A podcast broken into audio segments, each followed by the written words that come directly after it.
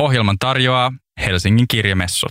Osta liput ennakkoon Helsingin kirjamessut Fi. Radio Helsingissä virittäydytään Helsingin kirjamessujen tunnelmaan ja vietetään tällaisia todella pitkiä viikkokausien etkoja nimeltään Unelmien kirjamessut.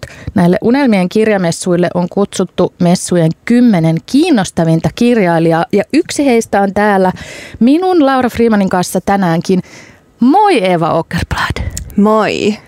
Miltä tuntuu olla yksi top 10 no jäsenistä. Aika, aikamoinen kyllä tämmöinen tota meriitti, mutta, mutta otetaan Menköön. se vastaan. Joo. Sä olet toden totta sen ansainnut, sillä tässä mun hyppysissäni on sun esikoisteoksesi huolenpitoja ja tietenkin kauniita Suomessa on lahjakaita graafikoita ja kauniita kansia on pilvin pimein. Mutta siis miten kaunista on tämä fyysinen niinku, esine? Eikö ookin? Oliko sulla itsellä siitä jotain ideaa tai onko niin, että se on Elina Varstan tekemä? Se on Elina Varsta, äh, Elina Varstan kansi ja myös tota, hän on tästä muustakin ulkoasusta ja myös Taiton teki. Oli niin ihana just. tehdä yhteistyötä niinkin, niinkin pienien nyanssien ja kirjan yksityiskohtien kanssa, mutta on samaa mieltä, että se on ihan todella kaunis ja siitä kyllä ei ollut mulla ei ollut mitään, mitään mielessä, että mitä se voisi olla. Oli ihana ottaa vaan vastaan. Niin just. Elinan näkemys tota, se vie jo sellaiseen niin kuin seniläiseen tunnelmaan, johon tämä teoskin vie. Toki siellä on myös kaikenlaisia säröjä. Huolenpitoja on siis teoksen nimi. Ja nyt kun sä mainitsit tuon, että Elina Varsta oli myös taitossa mukana, niin joku saattaa ajatella, että taitossa, että no miten siinä nyt, nehän vain ladotaan siihen. Mutta itse asiassa tässä sun teoksessa myös se taitto ja se muoto on vähän epäkonventionaalinen ja sillä on varmasti vissi merkityksensä ihan millilleen, miten ne tekstit sinne tai rivit sinne asettuvat.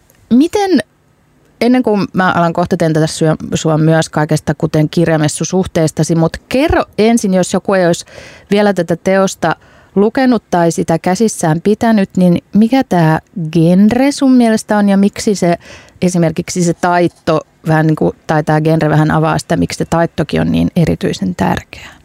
No tuon huolenpitojen alaotsikko kuuluu, että runo proosaa eräästä kylpylästä. Eli sekä vie sinne kylpylä maailmaan ja ympäristöön, että sitten vähän, vähän antaa osviittaa siitä lajista. Eli mä ajattelen, että toi on vähän niin kuin sekä, sekä proosaa että runoutta tai toisaalta jostain niiden välimaastosta. Eli, eli tavallaan siellä löytyy, löytyy tarina, jonka, jonka lankaa seurata, mutta sitten toisaalta sivut voi välillä, välillä tota, näyttäytyä ehkä vähän toisenlaisina, mitä nyt ihan perinteisemmässä romaanissa näyttäytyisi. Eli se paljon kyllä ammentaa sit runouden mahdollisuudesta kokeilla ää, typografialla ja levittää tekstiä vähän sinne tänne ja ehkä johonkin laittaa vain muutama sana. Kyllä. Silti, kun mulla itsellä on semmoinen niin kuin, ö, epäperusteltu pelko sellaista ns. liian kokeellista kirjallisuutta kohtaan. Ei oikeasti ole olemassa mitään liian kokeellista, mutta et mulla on sellaista, niin kuin, että apua, onko tämä nyt jotain vaikeaa ja kikkailevaa, niin huolenpitojahan ei toisaalta sitten taas yhtään sitä. Mm. Tai niin mä ajattelen. Se on kiva kuulla, koska tunnistan, että joskus voi tulla vähän semmoinen vastareaktio siihen, että, että jotenkin jotain on tehty vaan siksi, että silleen voi tehdä. Tai että siinä mm. ei ole jotain, jotain mutta kyllä tuossa on ajatellut ajatellut ja pyrkinyt siihen, että sillä olisi jotenkin aina syynsä, että miksi se vaikka teksti lähtee leikitteleen tai, tai jotain kummallisuuksia tapahtuu. Öö, kummallisuuksia tapahtuu ja leikittelyä, mutta tosiaan ne tuntuu perustelluilta ne ratkaisut. Ja mennään kohta ää, tähän, että miten niihin päädyit. Mutta kerro Eva Okerblad ensin sun sellaisesta polusta kirjoi, kirjoittajaksi ja kirjailijaksi, koska vaikka tämä on sun esikoinen, niin sä et ole millään lailla tämmöinen, niin kuin, että keksin viime viikolla, että voisin alkaa vaikka kirjoittaa. Sulla on hirveän vahva pohja ja, ja tota, tie tällä saralla jo, niin kerro siitä. Musta tuntuu, että mun tie nyt niin näyttää paljon semmoiselta tavoitteellisemmalta, mitä se oikeasti on ollut tai mikä mun kokemus on siitä ollut. Että mä oon toki, toki opiskellut kirjallisuutta pääaineena yliopistossa ja näin, mutta ei mulla silloin vielä ollut tavallaan semmoista isoa unelmaa, että vielä jonain päivänä olen kirjailija. Tai Joo. ehkä se jossain oli, mutta mä en vaan jotenkin sille tajunnut sitä, kun se oli niin lähellä. Mutta, mutta toki, toki tota, lapsesta saakka on ollut aika semmoinen innokas asioiden luoja tai että on ollut aina kaikki tota, ää, omia tarinoita, mutta kaikki, mitä sketsejä kuvattiin kuvattiin onneksi ennen YouTube-aikaa ala-asteella. Oh my god, joo, tosiaan. Kiitos meidän kaikkien puolesta. Siis ei niistä sun sketseistä, vaan niinku omista. joo, kyllä. Jep, et ihan sitä, sitä kiitän, että ne on jäänyt kauniiksi muistoiksi ne tota, pätkät ja semmoista teatterijuttuja tein lapsena ja nuorena paljon ja oli bändiä ja et ihan tämmöinen niin erilaista Luovuus on pulponnut mm. aina sinusta. Ja sketsit ja muutkin, niin sehän on tavallaan tekstin kanssa tekemisissä, tekemisissä olemista, vaikka ei sitä nyt mieltäisi varsinaisesti niin, eikä etenkään lapsena. Niin, niin onkin. Ja ehkä jossain vaiheessa sitten, kun äm, jotenkin oikeasti löysi kirjoittamisen ehkä vasta niiden yliopisto-opintojen jälkeen, nehän on aika semmoisia, niissä opitaan niinku lukemaan eikä niinkään tuottamaan kirjallisuutta, mm. eli siinä piti vähän myös uudelleen ohjelmoida itsensä, että pystyikin niinku, äh, tuottamaan sitä eikä heti analysoimaan, että mitäs tässä nyt olen tuottanut, vaan vähän päästään irti semmoisista ehkä itsekriittisyydenkin mm. muodoista ja semmoisesta jotenkin itsensä rajoittamisesta. Mutta sitten kun siitä kirjoittamisesta tosissaan innostui ja alkoi kirjoittaa ehkä, ehkä vaan itseään varten, niin sitten palautui vähän sekin mieleen, että oikeasti kirjoittamallahan mä voin niinku tehdä ne kaikki muutkin taiteella vähän niin kuin yhtä aikaa. Että jos mulla on vaikka joku kuva mielessä, niin mun ei tarvi miettiä, että miten se tekisi tota installaatioksi tai, tai maalaukseksi, vaan mä voin vaan sanoilla sen maalata esiin. Ja sä oot siinä kyllä mestarillinen.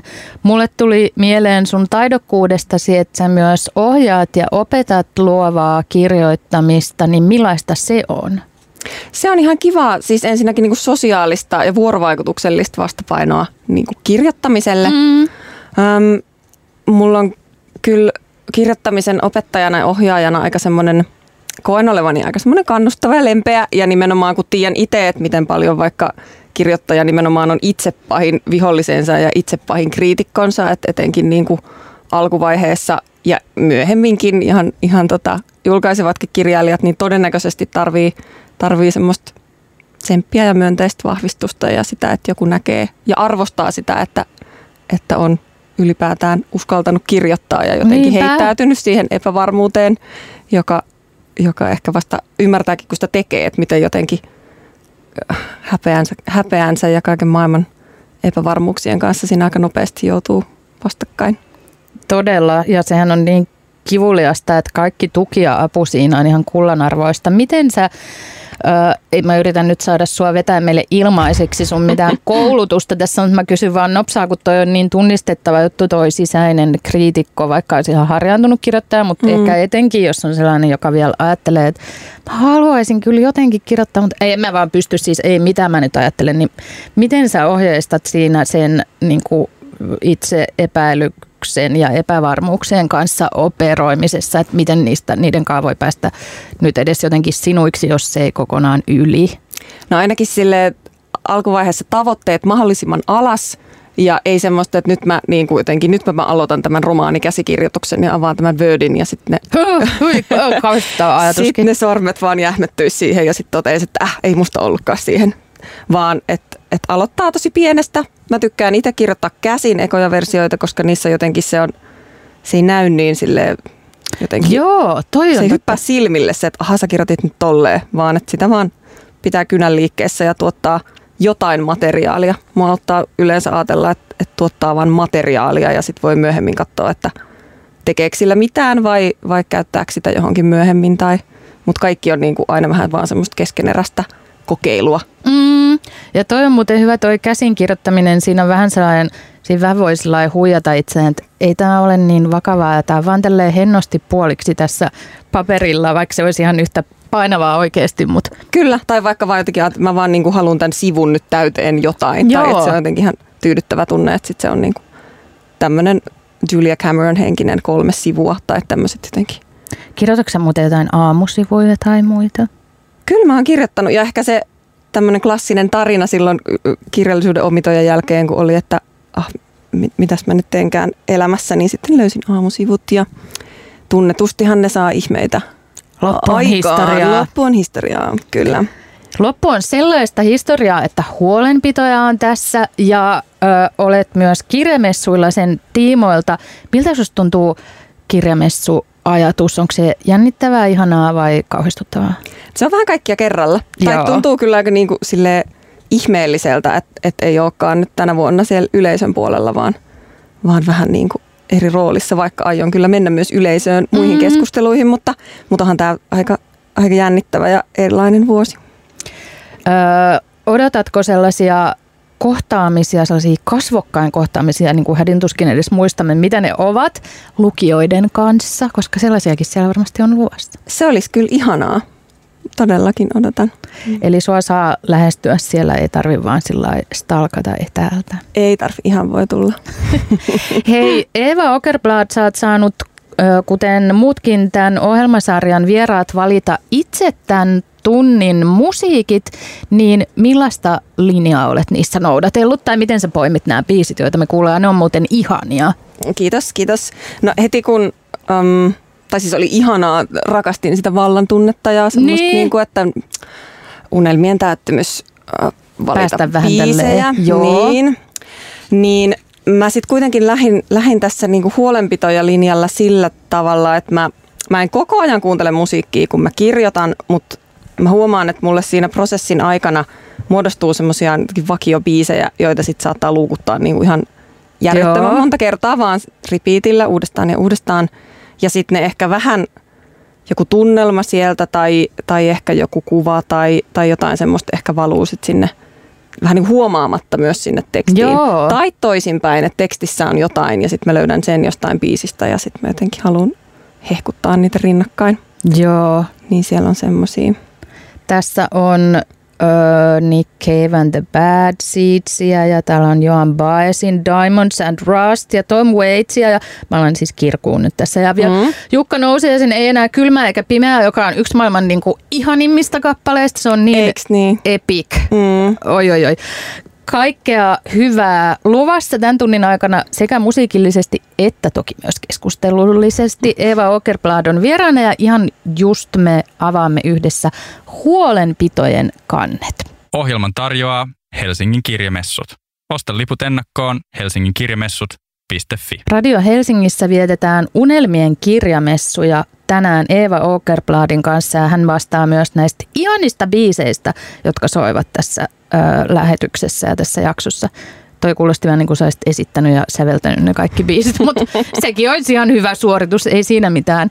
Hei, huolenpitoja, mulla on sellainen olo, tietenkin tämä on ehkä vähän varhaista sanoa, mutta mulla on jo sellainen fiilis, että se on vähän niin kuin semmoinen kulttisuosikki. Tai siis siitä tuli uh. heti semmoinen, niin kuin semmoinen mm, maltillinen, ei semmoinen niin mainstream, mutta semmoinen hype ympäröi sitä jo välittömästi? Tai mitä sä itse ajattelet, vai onko tämä liian vaivannuttavaa analysoida niin kuin tällaista ulkokirjallista ilmiötä? Voitko analysoida hypeäsi?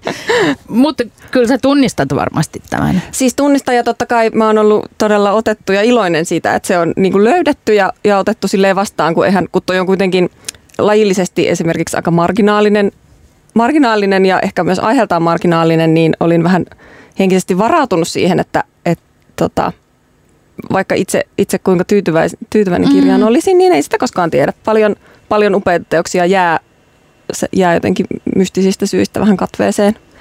Niin, niin, mutta on kyllä toki ollut iloinen siitä, että sitä on luettu. Mutta tämä hype ei ole mitään sellaista niin kuin tyhjää, vaan varsin perusteltua. Mm, mä muistan aikanaan, kun laittakohan joku johonkin – someen vai mistä ennen kuin mulla oli itsellä tätä kirjaa, niin mä luin nämä ö, ensimmäiset rivit, jotka jo itsessään, mä voin lukea ne nyt tästä näin vaan, että valmistaudun rentoutumaan aivan lähiaikoina. Valmistaudun hellittämään aivan näinä päivinä. Tämä oli nyt huono intonaatio, älä lue tätä päässäsi näin dramaattisesti, mutta tällä oli jo semmoinen – heti sellainen verenpainetta laskeva efekti, että heti tuli sellainen, mutta mäkin haluan rentoutua. Siis mäkin ihan lähipäivinä, mä aion hellittää. Siinä oli niin jotain sellaista nykyihmiseen vetoavaa. Silti siinä oli myös jotain vähän pahaenteistä, että nyt kuulostaa mm. siltä, että tällainen ei voi koskaan onnistua. Tämä oli ehkä tämmöinen mustetahartesti, että mitä siinä itse näki ja kuuli. Mutta mitä ne äh, alkulauseet ikään kuin miksi ne on just ne ja mitä ne sulle, niin kuin, tai mitä sä siinä maalaat tavallaan itse? No siinä ensinnäkin kiitos tästä luennasta. Nyt mä tästä lähtien itse kuulen sen Laura Freemanin äänellä päässä. ole niin se hyvä vain, valitettavasti.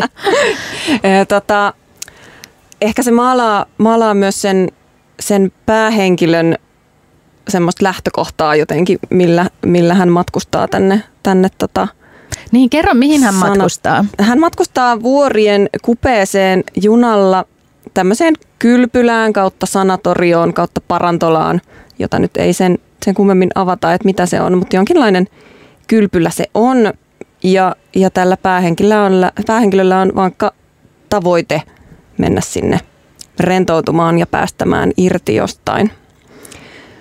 Jostain. Mm. Kyllä, ja sitten siellä ollaan ja kaikenlaista. Tämä oli hyvä tämmöinen spoilerivapaa tiivistys. Ja kaikenlaista.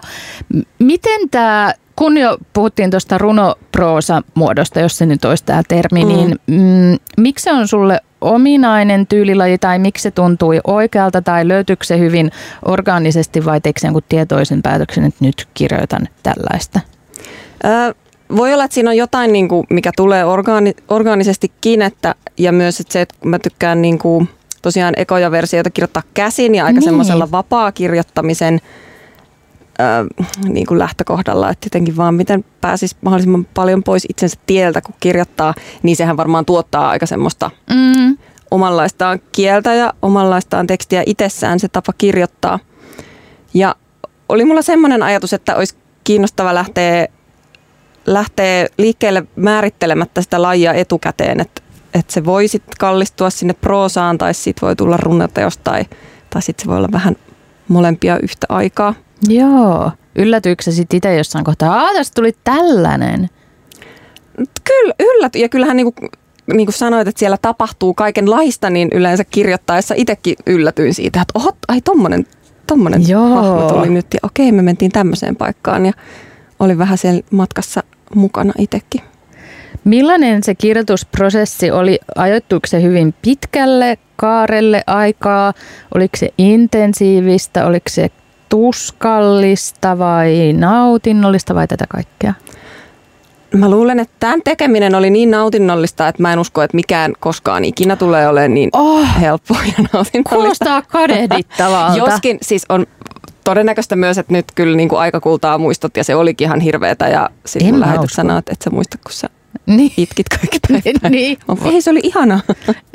mutta, mutta siis siinä oli jotain semmoista niin kuin hyvää, hyvää fiilistä siinä tekemisessä, tekemisessä. Ja ehkä se tuli myös siitä, että kun itsekin koki vähän niin kuin olevansa seikkailulla sen tekstinsä kanssa ja vähän paineista, paineista vapaa ja se oli osittain se oli tätä, tätä aikaa, kun kukaan ei käynyt missään tai tehnyt mitään, niin sitten se oli myös ehkä vähän semmoinen, vein itseni seikkailemaan ja Joo. luukutin, luukutin Joan Baesia ja olin vaan siinä, siinä kirjoittamiskuplassa.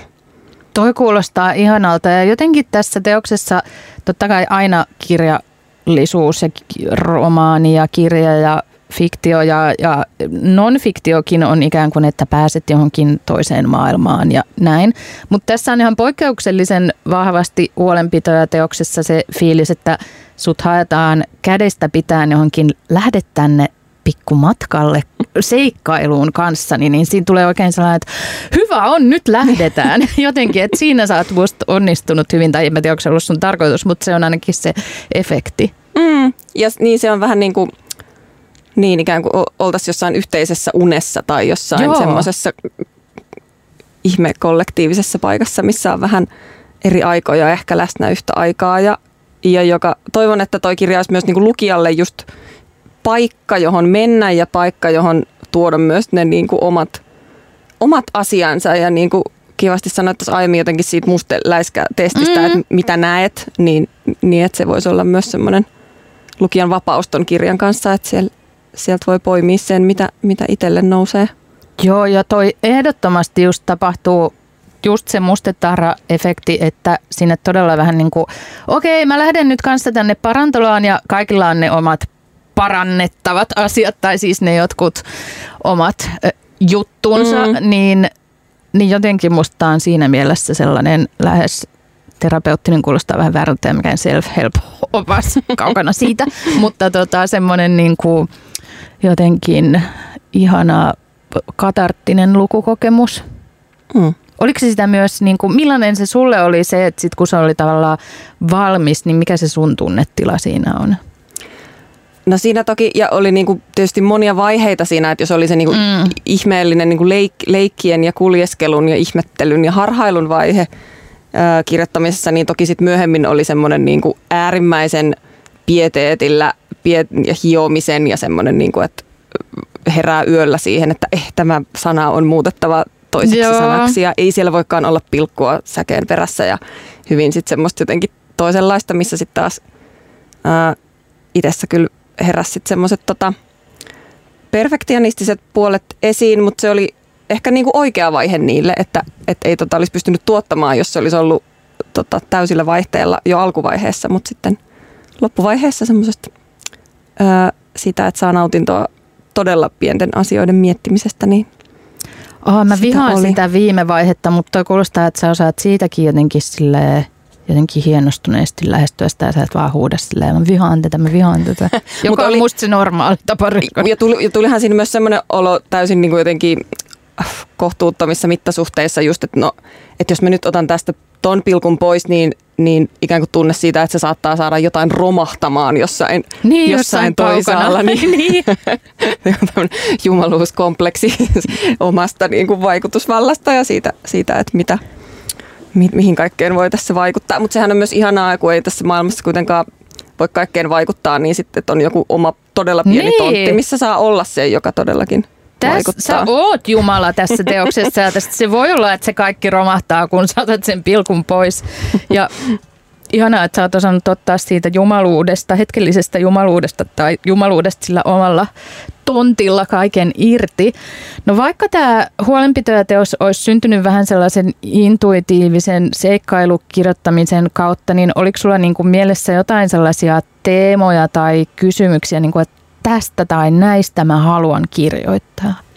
Mä luulen, että semmoisia on ollut varmasti niin kuin jossain takaraivossa muhimassa ja ei, ei niin kuin tiedostettuna jo aikaisemminkin, mutta että sit ikään kuin sitä tekstimatskua perkaamalla sit mä aloin löytää sen sekä ehkä sen kylpylän miljöön ja sen jotenkin herkullisen kuvan, kuvan ja kaiken, mitä, mitä se mahdollistaa, mutta sitten myös, myös se hoivan teema löytyi sieltä ja Kyllä. huomasin, että olin ehkä vähän vaivihkaa jo pidempään keräily, keräilyhavaintoja siihen liittyen ja, ja lukenut kaikenlaista ja, ja alkoi kiinnostaa just se hoivan, hoivan mm, niin kuin monipuolisuus myös teemana ja toisaalta sen, sen tärkeysteemana, että, että tässä on sitten semmoista tavallaan vähän niin kuin hell, hellimishoivaa on mukana ja semmoista niin kuin, tavallaan ihanaakin hell, hellittävänä mm-hmm. olemista, um, mutta sitten toisaalta, toisaalta vähän myös ehkä rivien väleissä toivottavasti näkyy myös semmoista niin kuin ho, hoivan niin kuin yksi, yksilö, yksilöitymisen ja kaupallistumisen. Kyllä, että hän kyllä. kyllä menee niin kuin rahojensa kanssa sinne, sinne hellittäväksi ja se on kyllä. ikään kuin palvelu, joka, palvelu, joka ostetaan, ostetaan. joltain, mm. että, että hän niin kuin tulee hellittäväksi. Mm, Sitten tuolta voi, voi löytää myös semmoisen luonto, luonto kautta muut, muut lajit kautta, kautta ehkä myös koko elon kehä, kehälinjan, jossa, jossa ajattelen just, että hoiva, hoiva koskee myös sitä ja, ja esimerkiksi niin kuin ihan vaikka ilmastokriisin voi jossain määrin nähdä myös semmoisena niin hoivasuhteen mm.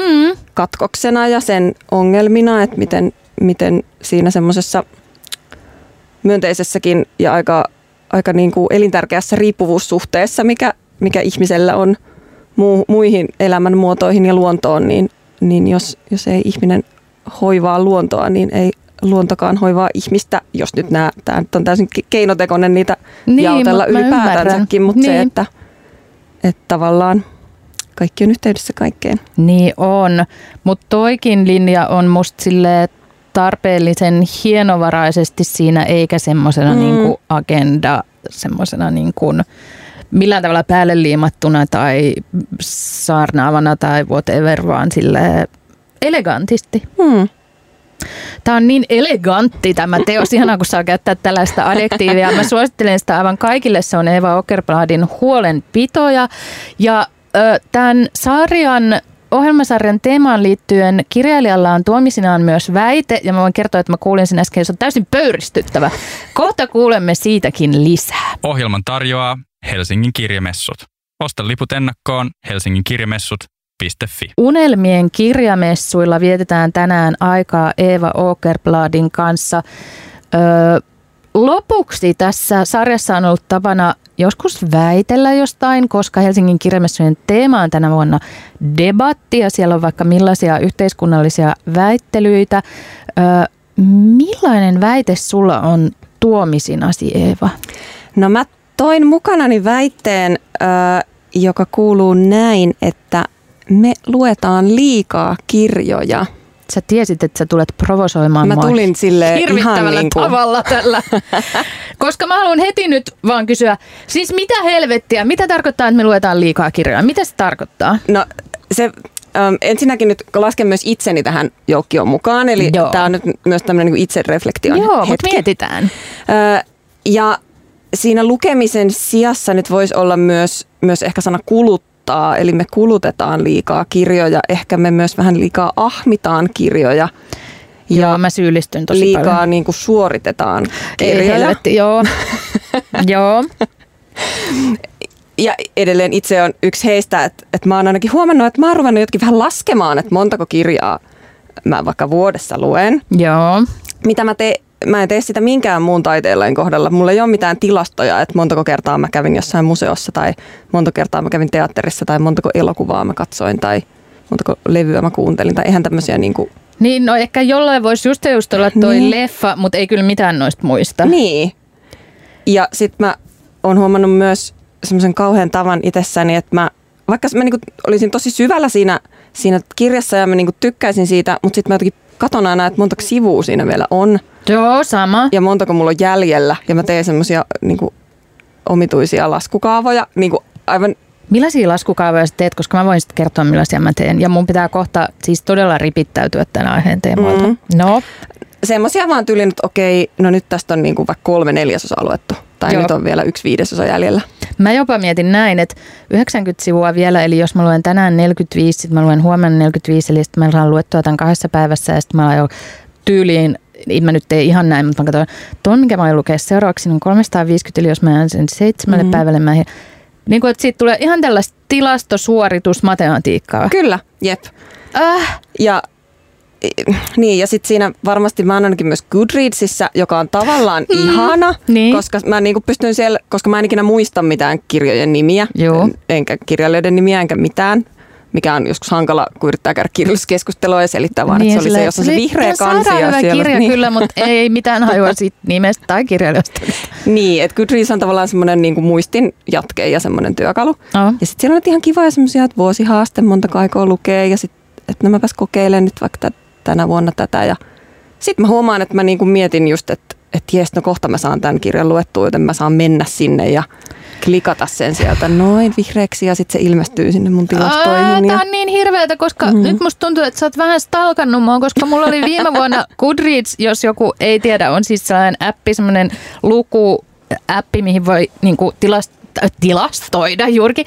Muistiin merkitä, mitä kirjoja on lukenut, niitä saa myös halutessaan sillä tähdittää ja arvostella ja katsoa, mitä muut lukee ja sen mm. on kaikki ihan kivaa ja yhteisöllistä parhaimmillaan whatever.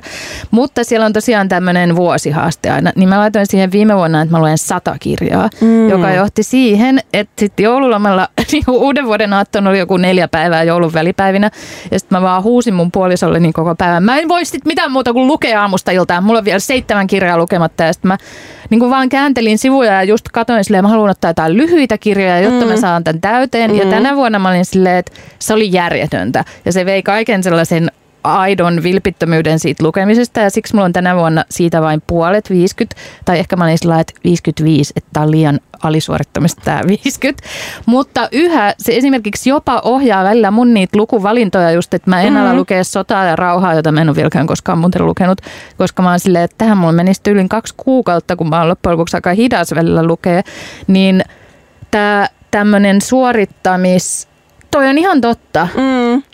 Ja, ja just se, että siihen liittyy myös ehkä vähän sit se ilmiö siitä, että tulee jotenkin semmoisia niinku, tietty sosiaalinen paine siitä, että tiettyinä hetkinä pitäisi olla tietyt kirjat myös niinku Joo. luettuna, jotta sit voi niinku, Kyllähän tämä sunkin kirja pitää olla tällä hetkellä luettuna tai on niinku tippunut siitä kelkasta. niin, että sit, ja sitten se pitää olla niinku luettuna, jotta siitä voi olla niinku mielipide. Tai että se Mm. luetaan myös sit sen takia, ja itse tein sitä samaa, että mä vaan niinku haluan lukea sen, jotta mä tiedän, että mikä mun mielipide siitä on. Joo. Tai onko mä silleen, että no se oli mun mielestä se oli hyvä. Eikö se tai, ole ihan tyhmää kyllä? Niin, tai että joo, että et tykkäsinkö mä vai en tai, tai jotain muuta, eikä niinku, että jos, jos yrittäisikin vaikka lukea niinku mahdollisimman vähän kirjoja, mutta sitten oikeasti monta kertaa sen kirjan ja py- pysähtyisi miettiin, että ai täällä oli tämmöinenkin juttu, mitä mä en huomannut ekalla kerralla, tai aha, tämä näyttäytyy nyt Joo. ihan eri tavalla. Ja, Koska tässähän on just toi, että nykyään jos mä joskus ajattelen, että olisi kiva lukea ehkä joku jut- kirja toista kertaa, niin tulee sellainen, no eihän mulla aikaa, kun mun pitää suorittaa nämä viisi uutuuskirjaa, jotka on tuolla rivissä, koska kaikki lukee niitä nyt, niin ei Niin. minulla ole, se on ihan kamalaa. niin, Siis itse asiassa tää sun väitehän on nerokas eikö se ole? ja täydellinen. No mikä voisi olla semmoinen, no sä tuossa vähän jo sitä maalailit, mutta mikä voisi olla sellainen terve tapa tai terve lukusuhde tai, tai semmoinen vähemmän tähän, tätä yhteiskunnan normeja mukaileva tällainen tehokkuus ajatteleva ki- kirjallisuuden kulutussuhde. Niin, ehkä, ehkä sen on kunkin löydettävä syvältä sisimmästään jotenkin. Ei, kun sun pitää antaa sellainen absoluuttinen niin kuin toimintamalli. No ehkä, ehkä mä oon ainakin omalla kohdallani yrittänyt palauttaa vähän mieleen sitä niin kuin lapsuuden lukemista ja semmoista. Ja sehän saattoi myös olla ahmivaa, Mm, Mut mutta se oli eri a- mutta se oli ahmivaa vaan siksi, että se oli niin ihanaa olla siellä kirjan maailmassa ja sieltä ei vaan halunnut pois minkään Kyllä. muualle, vaan oli vaan täysin niin kuin imeytyneenä siihen. Mutta ei, ei se perustunut siihen tavallaan, että, että saisi jonkun lukumäärän täyteen tai että sit Ei. voisi sanoa, että nyt mä oon lukenut tämän, tämän kirjan. Tai nehän oli vaikka, mitä hän lui, oliko se Sisters Club? No, jotain joku tällaisia tämmöisiä? ihan niin. Niin eihän ne tavallaan edes hirveästi erottunut toisistaan ne niinku kirjat, tai että ei ollut silleen, että nyt onko kaikilla jotain vitososa luettuna, vaan niitä vaan silleen imeydyttiin siihen. Niinpä, että neiti etsiviä nyt luettiin, tota, tai mitä ikinä nyt Mm. oli. Plus, silloinhan hyvillä mielin mä saatoin lukea, siis mä en tiedä, onko 15 kertaa edes kauheasti liioteltu saman kirjan uudelleen. Kyllä. Et siis se oli, se oli joka kerta yhtä nautinnollinen silleen, ah, mä vaan rakastan lukea tätä uudelleen ja uudelleen. Jep, että se oli turvapaikka, mihin, mihin pysty meneen, mikä Joo. taas sitten on niinku, siitä on menty sitten vähän toiseen suuntaan, jos vaan jotenkin juoksee kirjojen läpi tai kuuntelee Kyllä. kirjat läpi tai millä ikinä tavalla ne nyt sitten sit kuluttaakaan.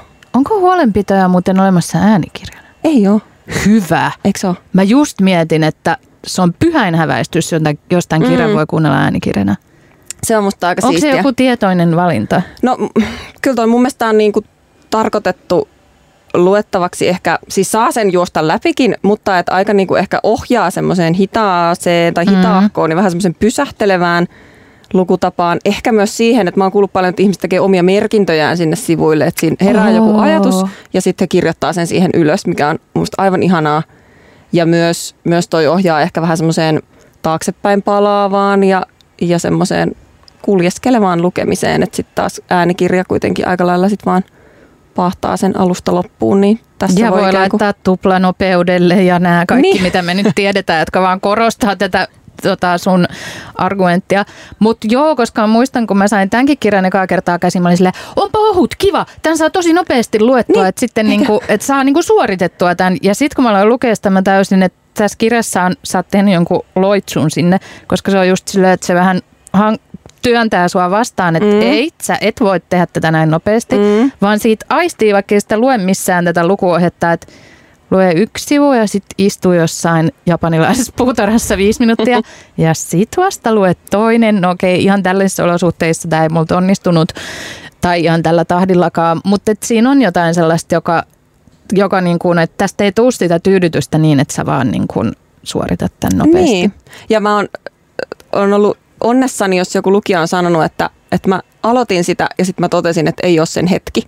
Joo. tai että ne on myöskin niinku sit kuunnellut itseään ja kuunnellut sitä kirjaa ja jotenkin, että onko se nyt se hetki ja sitten joku on saattanut myöhemmin kokea, että nyt muuten se hetki tuli. Ja sitten on lukeneet sen ja sitten olleet kiitollisia, että ei niinku kuunteli sitä semmoista oikean hetken tai väärän hetken tunnetta silloin aikaisemmin, eivätkä vaan niinku paahtaneet sitä läpi.